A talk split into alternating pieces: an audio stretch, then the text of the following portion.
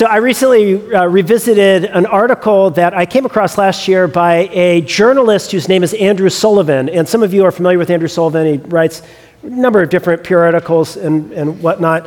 But he wrote this fascinating article entitled, I Used to Be a Human Being.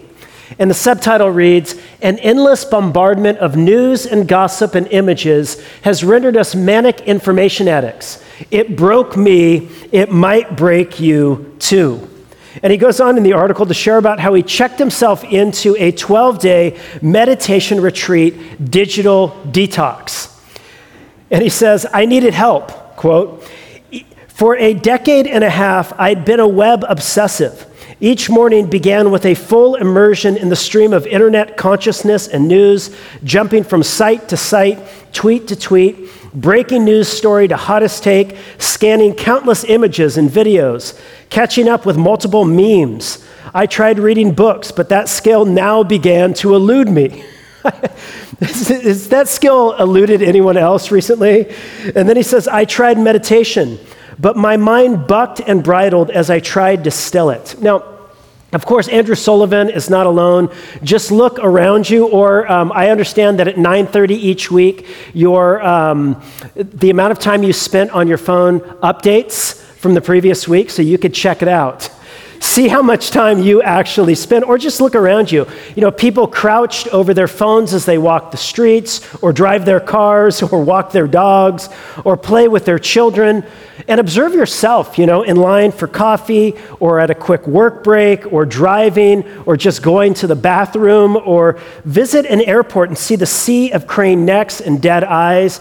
And we have gone from being a people from who look around to constantly looking down. And then he writes this. He says, look, he says, the reality is, is you are where your attention is. You are where your attention is. The family that is eating together while simultaneously on their phones is not actually together. The couple that is on a date looking at their phones is not actually together. They are, in Turkle's formula, alone together. And so, if you're watching a football game with your son while you're texting a friend, you're not fully with your child, and your child knows it. Truly being with another person means being experientially with them. And then it's kind of interesting because he closes out this article, and it's in a secular uh, newspaper, it's in uh, uh, the New York uh, Magazine, and, and he closes it out by talking about the detrimental effect that our digital engagement is having on our faith. And listen to what he says. He says, The greatest threat to faith today is not hedonism, but distraction. There are books to be read, landscapes to be walked, friends to be with, life to be fully lived. But this new epidemic of distraction is our civilization's specific weakness. And its threat is not so much to our minds, even as they shift shape under pressure, the threat is to our souls. At this rate, if the noise does not relent, we might even forget we have a soul. Now, I'm not sure that he's right that the greatest threat facing our faith today is distractions, but I think you'd agree it's a big threat, isn't it? I mean, has anybody else found just like there's something happening inside of you with this culture we inhabit that is destructive, it is hindering, it's compromising your ability to be still and to hear from God and to draw near to God? And so we, we began a series a couple weeks ago entitled Abide Practicing the Presence of God. And really, the premise of our series is in the words of Dallas Willard. He said, Look, the first and most basic thing we can and must do is to keep God before our minds. This is the fundamental secret of caring for our souls. And so we have been talking together about practices and habits and disciplines that help us keep near in our souls to God. In other words, we've been, we've been talking about disciplines we can engage in that help us practice and cultivate a life enjoying and living in the presence of God. And so we began the conversation a couple weeks ago talking about the discipline of silence and solitude. And you know, Jesus withdrew often to be in a quiet place by himself. And if he needed to do that, then you and I probably would do well to do that from time to time. Amen. And we talked last week about the discipline or the practice of prayer. And today, what I want to talk about is uh, I want to talk about the regular, thoughtful, prayerful engagement with Scripture. Now, I wonder how you feel about the Bible. Now, I think there's probably a lot of you who love the Bible. You love reading the Bible. Uh, I think, though, there's a lot of us that like the idea of the Bible. Uh, we like the idea of reading the Bible, but actually, if we're honest, the experience is just not that great for us. It's confusing, sometimes it's disturbing, and we're wondering, like, what on earth is going on in this passage? And is it okay for me to think this is weird? Or is it, am I not being reverent enough? Or I wonder how you feel about reading the Bible. And so today I want to talk, though, about how it is this regular, thoughtful, prayerful engagement with Scripture that is one of the fundamental, non negotiable disciplines that we need to develop if we're going to learn this practice of the presence of God. And in Psalm 1, the psalmist writes about kind of the engagement that he is inviting us into when it comes to the Bible. And he doesn't invite us simply into reading it, but into what he calls meditating. Look at what he says Blessed is the one who does not walk in step with the wicked or stand in the way that sinners take, or sit in the company of mockers, but whose delight is in the law of the Lord, and who meditates on his law day and night. So he says, look, um, there, there's a kind of meditation that comes out of the Eastern traditions. Uh, and this meditation can be good and helpful. It's about kind of emptying the clutter from your mind and being still. But what the psalmist is describing here is an ancient form of ancient Near Eastern meditation that the Jews practiced, that Jesus himself practiced, and it was about putting truth in the mind and reflecting on it and thinking about it and praying over it. He's talking here about meditating on the law of the Lord. And he attaches a promise to it. It's as if he's saying, Look, do you want to become a person of substance and character? Do you want to become, over the long course of your life, a person of wisdom and love? He says, Well, here is one of the keys it is digging your roots deep in this practice of prayerful, regular meditation on Scripture. And he uses this graphic, beautiful, evocative picture of a tree that's planted by a river. He says, That person, your life, could be like a tree planted by streams of water, which yields its fruit in season and whose leaf does not wither, and whatever they do prospers. And I think about Andrew Sullivan in that article. He was like a tree that was planted in the wrong kind of soil and was withering. But he says there's a different way of being and a different practice we can engage in the regular, habitual meditation on Scripture. And so I want us to reflect a little bit on what we're talking about when we're talking about meditating on Scripture. And I want us to draw our attention to this one word, meditates. And uh, this is a, it's a fascinating word. Uh, in the Hebrew, it's the word hagah. And I put the Hebrew up there uh, not for any educational purposes, but just because Hebrew looks really cool. Amen.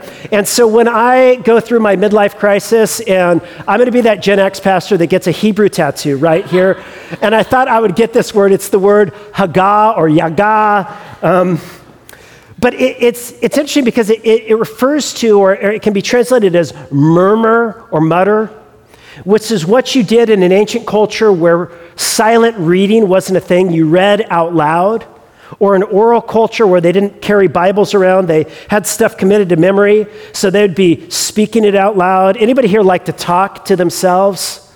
Anybody talk to yourself in the car, you know, out loud? Do you argue with yourself? Gollum and Smeagol, you remember? Anyway, that's. But this is like he's talking about like you know talking about the Bible. Know, it's like, and um, Eugene Peterson, uh, the, the guy who, who did the Message Bible translation, points out that uh, this word Haggah is translated in another part of the Bible, in the book of Isaiah, as growl or growl, kind of like a, a lion growls, you know? And so he puts it like this As a lion growls, a great lion over its prey. And so we just imagine a lion chasing after a gazelle you know, National Geographic Channel, and pouncing on the thing and tearing it apart and diving into it and starting to consume that thing. And then it gets all the way down to the bones and it just starts to growl over those bones. Mm, mm. And he says, this is, this is the kind of reading that he's envisioning. It's, it's the kind of a bone in the mouth of a lion reading. Now, I've been told that the, the best nutrients you can get from an animal are actually the, the marrow in its bones. But the only way you can get at those nutrients is through this long process of chewing and growling and going back over it again and again. And, and he envisions people who approach the scriptures like that. Now, I, I, want to suggest that this word meditates, it says something both about the Bible as well as how we ought to approach the Bible. What does it tell us about the Bible? The Bible doesn't yield its nutrients all that easily. And some of you have felt this. You've like, I read it and I didn't get anything out of it. Anybody ever felt that way? You liars.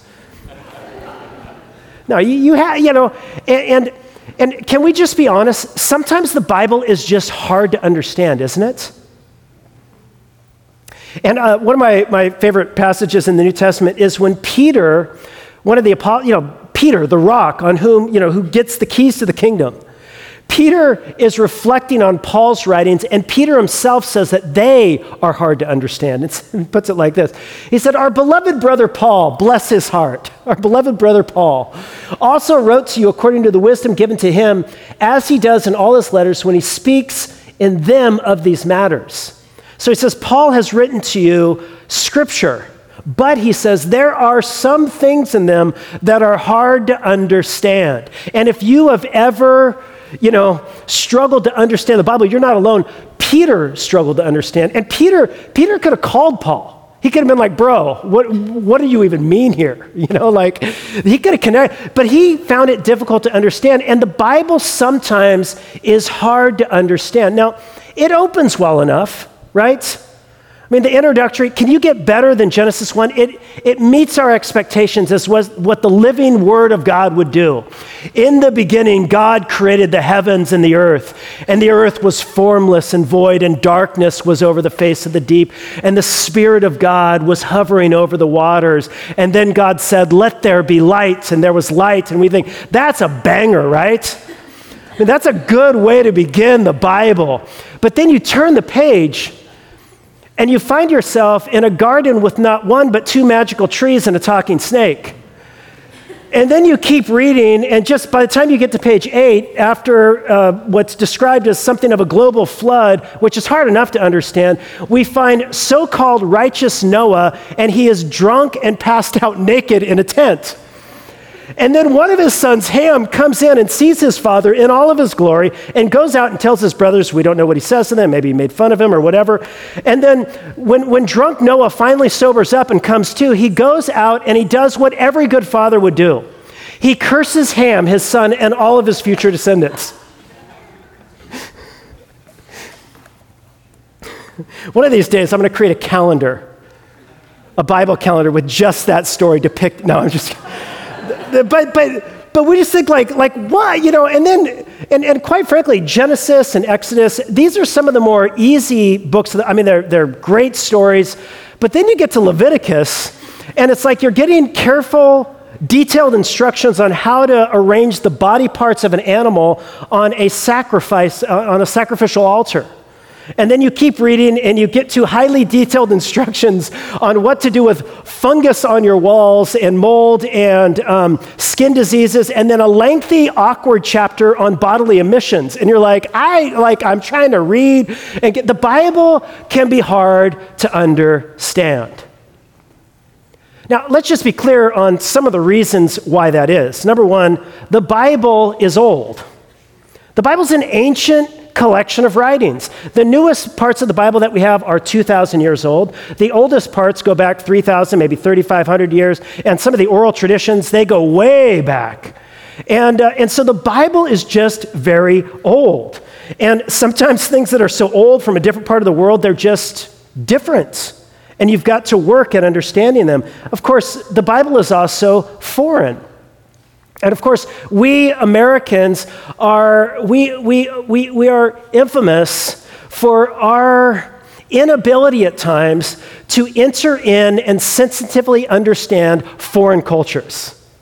Is that okay for me to say that about us Americans, you know? And it's like, what's wrong with them? Why don't they do it like Americans, you know? When you go to a different culture and they do it too slow and they don't come on time. And what are they, you know, a wedding shouldn't last a full week. It should only be two hours, you know, whatever. and why didn't the bride show up on time, you know?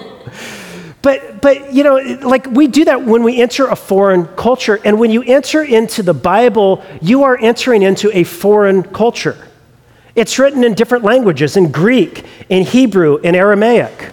And they are people that, that live in a radically different part of the world. They're from a different social location. They were primarily an oppressed group. And, and you know, they, they had different rhetoric and different internal logic for why they did what they did. And, and we can just dismiss it without carefully entering in and saying, why is it this way? Why are they thinking about it this way? So the Bible is old, the Bible is foreign, but the Bible is also diverse. You know, the, the tricky thing about the Bible is the Bible, you know, uh, although, you know, it comes to us chaptered and versed and wrapped in a nice genuine, le- genuine imitation leather cover, right? But, but the Bible was a, it, it's, it's a collection of writings that was written over a very long period of time. It's like an anthology of literature. Now, it tells one, ironic, I'm strangely, by the inspiration of God, it tells one unfolding story, but it's a diverse array of literature. I mean, there's ancient treaties and law codes, and there's archetypal history, and there's mythic history, and there's monarchical history, and there's memoir, and there's erotic love poetry, the Song of Solomon, and there's proverbial sayings, and there's theological fiction, and there's biography, and there's uh, prophetic poetry, and there's hymns, and there's letters, and there's personal correspondence, and there's apocalyptic literature, just to name a few of the genres. And so when we approach the Bible, we have to learn like, what are we reading? You've got to develop a certain amount of genre competence when you enter into the text of Scripture. It's not all one thing. And thankfully, it's not, right? Wouldn't it be so boring if, if the inspired sacred text was just one, like, you know, like I learned the acronym when I was growing up. Bible stands for basic instructions before leaving earth. Like that's the worst thing I've ever heard.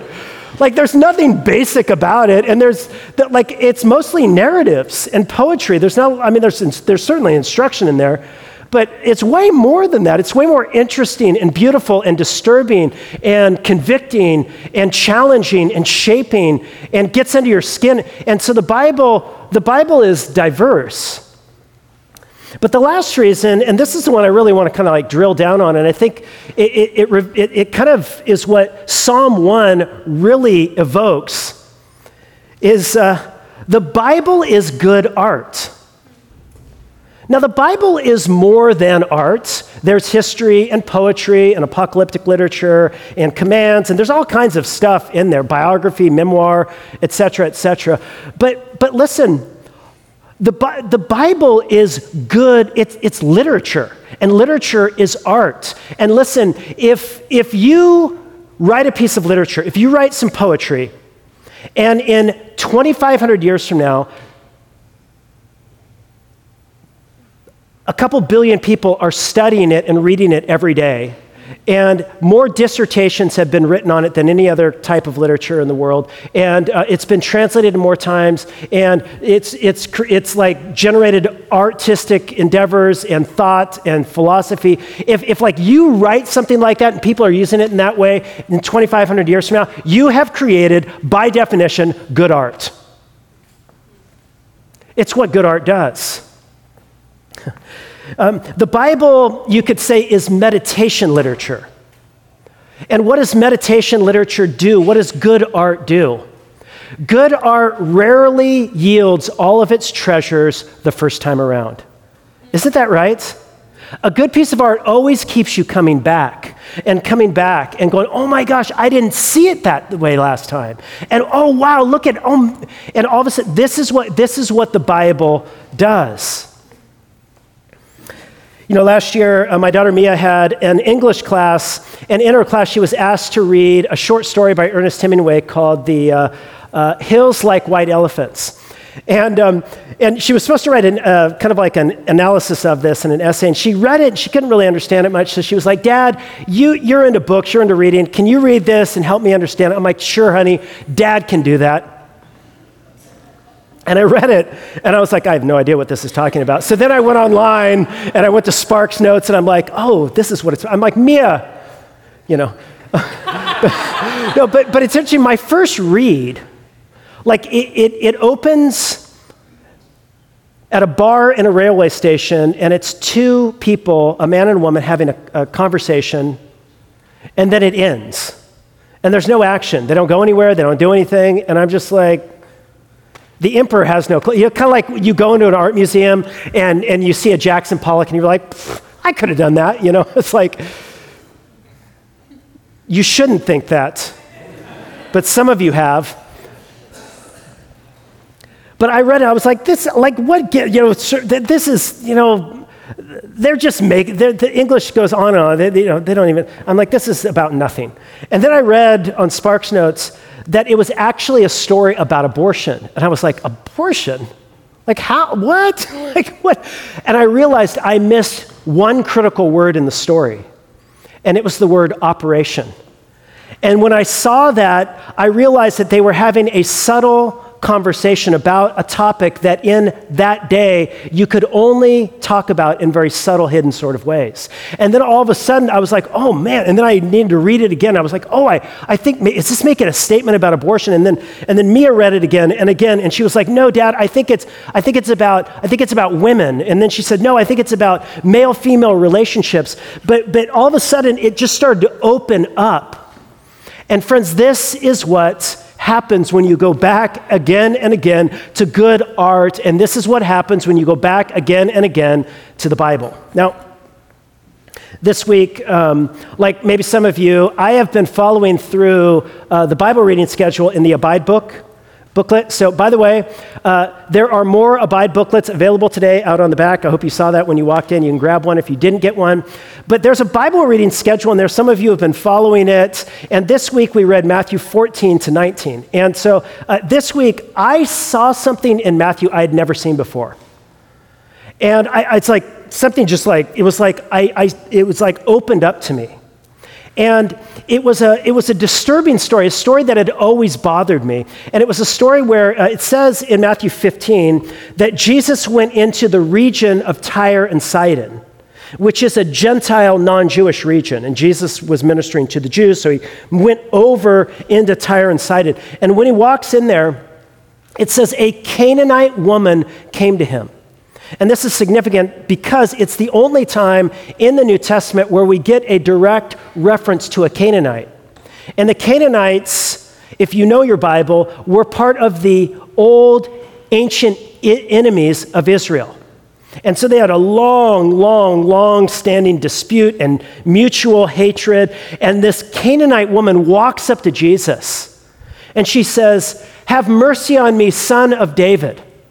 My, my, my child is demon possessed and she keeps hurting herself. And, and so he's, would you, would you help? And the text says that Jesus ignored her. And we're like, Jesus, what? You know? And then, and then the disciples say, Lord, tell her to go away. Tell this Canaanite woman to go away. And then she cries out again, Lord, have mercy on me. Have mer- she, she's down, she's desperate. And then the text strangely says that Jesus answered, It is not right to take the children's bread and throw it to the dogs. And you read that and you're like, Jesus, why are you being so unJesus like? like, people are like, Jesus, what do you like? You're telling this woman, you're calling her a dog, and you're saying that the, the bread which is a metaphor for his healing power, the kingdom of God with everything that it's come to bring, is, is he's saying it's not for you. And then she responds, Yeah, Lord, but even uh, the, the puppies under the table, under the dogs under the table, get the crumbs that fall off. And then Jesus says, I have not seen, this is great faith.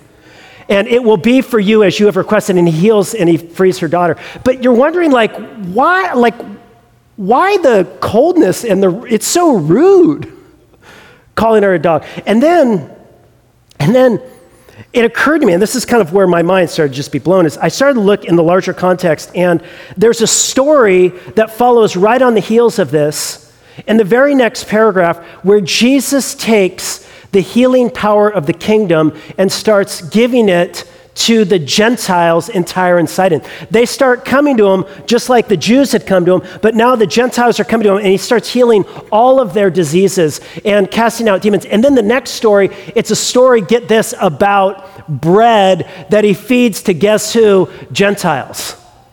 In chapter 14, he fed the 5,000 with the uh, two fish and the five loaves. In chapter 15, you get another story. This time it's healing it's feeding 4,000, but it's in the region of the Gentiles, so we're to believe that the 4,000 are Gentiles. Now he's taken the messianic bread and he's giving it to the Gentiles. And so then I started to go, um, and then, and then I, I remember the context of Matthew. There's one other part in Matthew's gospel where somebody who was a Canaanite, there's a veiled reference to him. It's in the first five verses. And it is where Rahab is included. She's a Canaanite. She's included into the family line of the Messiah.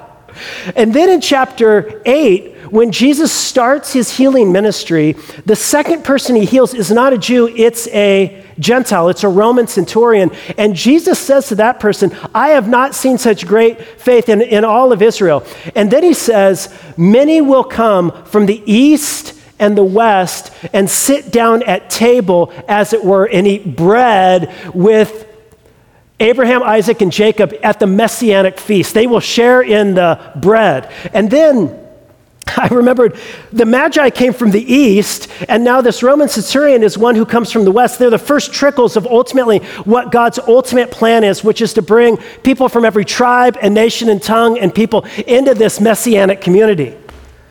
And then it struck me Jesus is not being rude in this text, Jesus is playing devil's advocate. Jesus is parroting a line that would have been very familiar for the Pharisees that he keeps confronting. They would have said, the messianic bread is not for those dogs. And Jesus speaks that as a, you know, like a devil's advocate. And the woman combats it. She says, Oh, yeah, Lord. And she comes back at him. And Jesus changes what he's going to do. It's not because she changed his mind, it's that he was trying to evoke that all along. Now, I, and then he gets to the end of the Gospel of Matthew, and he says, Go and make disciples of who? All the nations. And all of a sudden, this thread just, like, so I, I've been reading the Bible for 30 years. I had a exegesis in Matthew class, looking at the Greek text when I was in seminary and graduate school, and I never saw that before. And yet, yet, new, you know, like you keep going, like I've read that text dozens of times, and it's been sometimes, friends, sometimes it's the troubling thing, it's the weird thing that you need to pay attention to. Because that weirdness and that troubling thing can be an invitation to go deeper What's happening here? Why that? Why this? What's going on here? You, you do that in all kinds of stuff, and some of the most troubling stuff, like the violence in the book of Judges that gets, it's like a Quentin Tarantino movie. Like, it's like, you know, like you're like, this is not G rated for sure. And yet there's, some, there's something, there's a message coming there. So the Bible is good art, and like any good piece of art, it demands you to keep chewing on it and keep going back to it. Eugene Peterson put it like this He said, Look, the words of Scripture, listen, these are words, and they're intended, whether confrontationally or obliquely, to get inside us, to deal with our souls, to form a life that is congruent with the world that God has created the salvation he has enacted, and the community that he has generated. There is such powerful things that God wants to do through his word that it doesn't come simply by a, you know, a textbook with all of the answers. It comes instead through this interesting array of literature, diverse across the centuries, that tell one unified story that ends in Jesus. And he says, such writing anticipates and counts on a certain kind of reading. The Bible counts on a certain kind of reading. And what kind of reading is that? A dog with a bone kind of reading. Listen, I, I, don't think I would get any argument from you guys if I were to say that we live in a culture that is short and getting shorter on its ability to have genuine thoughts about issues that matter. Instead, what we do is we imbibe and we consume outrage and conspiracy theories and all kinds of nonsense, and we don't even think. We don't ask questions. We don't go deep below the surface and ask what's going on below the. And we, we, and we cannot approach the Bible like that. We cannot be superficial Bible readers. Now, don't get me wrong. I'm not saying that you all need to become Bible scholars. No, I, I mean, I, like, this is my vocation, and I get to spend hours every week doing this sort of thing. That's not like the expectation of all people. We're in a community of learners, and we can learn from each other. I think the invitation is, is to have humility and hunger. Humility that maybe there is something here that you are missing because you're a 21st century American that hasn't had kind of like everything there might be to know in the world.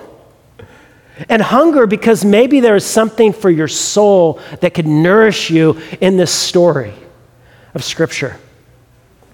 So, three things, if we're going to live into this a bit more deeply in the months and years ahead together. Three, three encouragements. Number one, read and reread. So, I started reading the Bible when I was 16 years old, and I, I didn't know anything.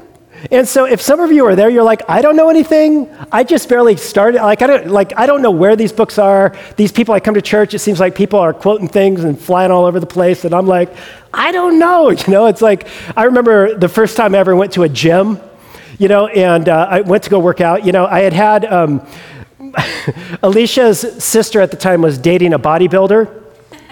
And so and they had a spa in their backyard, and so I would go out there, and he would go out there, and we'd take off our shirts, and I'd be like, I need to work out, you know. So, and, but I remember going to a gym and being so intimidated. Anybody been there? You know, you walk into a gym, you're just like, I don't know how to use this equipment, and like I just like I have like ten pounds on each side over there. that guy over there was like, you know, and. Um, Sometimes you can go to church and feel like that. You can feel like I, I, like people seem to get it. They know how to use everything. They listen. This community is for you. Wherever you are at on your spiritual journey, whether you are beginning today or you're not even sure you want to begin, you're just kind of investigating it. This is for you. Or you've been at this for 50 years. This is for you. And you can, wherever you're at with your, inner, your experience of the Bible, you can always go a little bit deeper. So I started reading the Bible a chapter a day when I was 16 years old, and over time, it's had a slow kind of drip impact on my life. So start reading and then rereading Scripture. And we've given you a, a Bible reading plan in uh, the Abide booklet. Maybe if you don't have a Bible reading plan, you can try that. It takes you through the New Testament once in a year and uh, about a third of the Old Testament. Second, study. Kind of look below the surface, take some notes, ask questions. I remember uh, an old preacher named Warren Wiersbe used to say, if you don't talk to your Bible, your Bible's not going to talk to you. And what he means is like engage, like, like why, what? What do you mean by that? What would that look like if I believe that? If I live that, if I practice that? And ask those questions and take notes and study, and then invite the community. Uh, people who have gone before you, who maybe know more than you, people who are, who are, you know, who've gone before us in church history. You can read books and draw upon resources. Of course, we, are, we live in such a good day today to, to draw upon resources. You can go online, and there's treasure troves of resources. And so let me just give you a couple great ones. One is Bible Project. Anybody here, just by show of hands, ever seen the Bible Project? So check it out. Great little introductions to books. And the introductions are like little five to seven minute videos with little cartoons.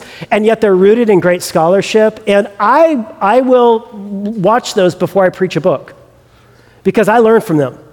So uh, Bible Project is a great resource. A little, you also might try Through the Bible with Josh Swanson. It's just, I was laughing this morning. I was going through these slides, and I was like, "Oh, I, like, I, I like the quality between the Bible Project and Josh Swanson podcast. It's little, it's different, but." Um, but what I'm doing there is just walking through uh, the New Testament, actually, right now, verse by verse. So if you want a little teaching on the New Testament, you can read the text in the morning and then listen to it in the afternoon or something. Double up on the text and get some insight. Um, but, but study it. But most importantly, as you approach the Bible, think and pray and contemplate. Scripture is God breathed which means that we can discern a word from God in the text of Scripture. Now, it's not always the same. It's not always a nugget. I mean, like, oh, if everything was simply like the verse we put on the pillows or the calendars. Like, it's, it's way more interesting, though, than that, and demands more from you than that. But engage and think and pray and just say, God, I come to you in this practice, and I ask you to speak and encourage and help me to understand and to believe. Pray. And then try praying the scriptures. I, I will oftentimes just pray three Psalms or four Psalms when I sit down. And just, it's a way of praying the text of Scripture. And God has given us words that we can speak back to God in His mercy. And it gets in you, it forms you. And contemplate, contemplate, think. And this promise attends our engagement, our thoughtful engagement with Scripture. That person is like a tree planted by streams of water, which yields its fruit in season. It yields its fruit not immediately. This is not a Bible pill you take to get rid of the depression or the anxiety or whatever. No, no, no, no, no. This is a long obedience in the same direction. It's a long process of maturity and growth that oftentimes is not even discernible to the naked eye until long after. It yields its fruit in season, and whose leaf does not wither, and whatever they do prospers. In other words, over the long course of your life, digging your roots into the wisdom of God as He has revealed Himself in these texts of Scripture, allowing your own story to be shaped by the story of God in Scripture, allowing your hope to be placed in the Savior, Jesus, who is revealed in Scripture. Over the long course of your life of doing this, you will find yourself becoming more and more a person of wisdom and stability and goodness and love. I'll close with this. Tim Keller put it like this He said, People who meditate become people of substance who have thought things out and have deep convictions, who can explain difficult concepts in simple language, and who have good reason behind everything they do. Many people do not meditate, they skim everything, picking and choosing on impulse, having no thoughtful reasons for their behavior. Following whims, they live shallow lives. May God make us a community that lives deep lives in God. Let's pray together.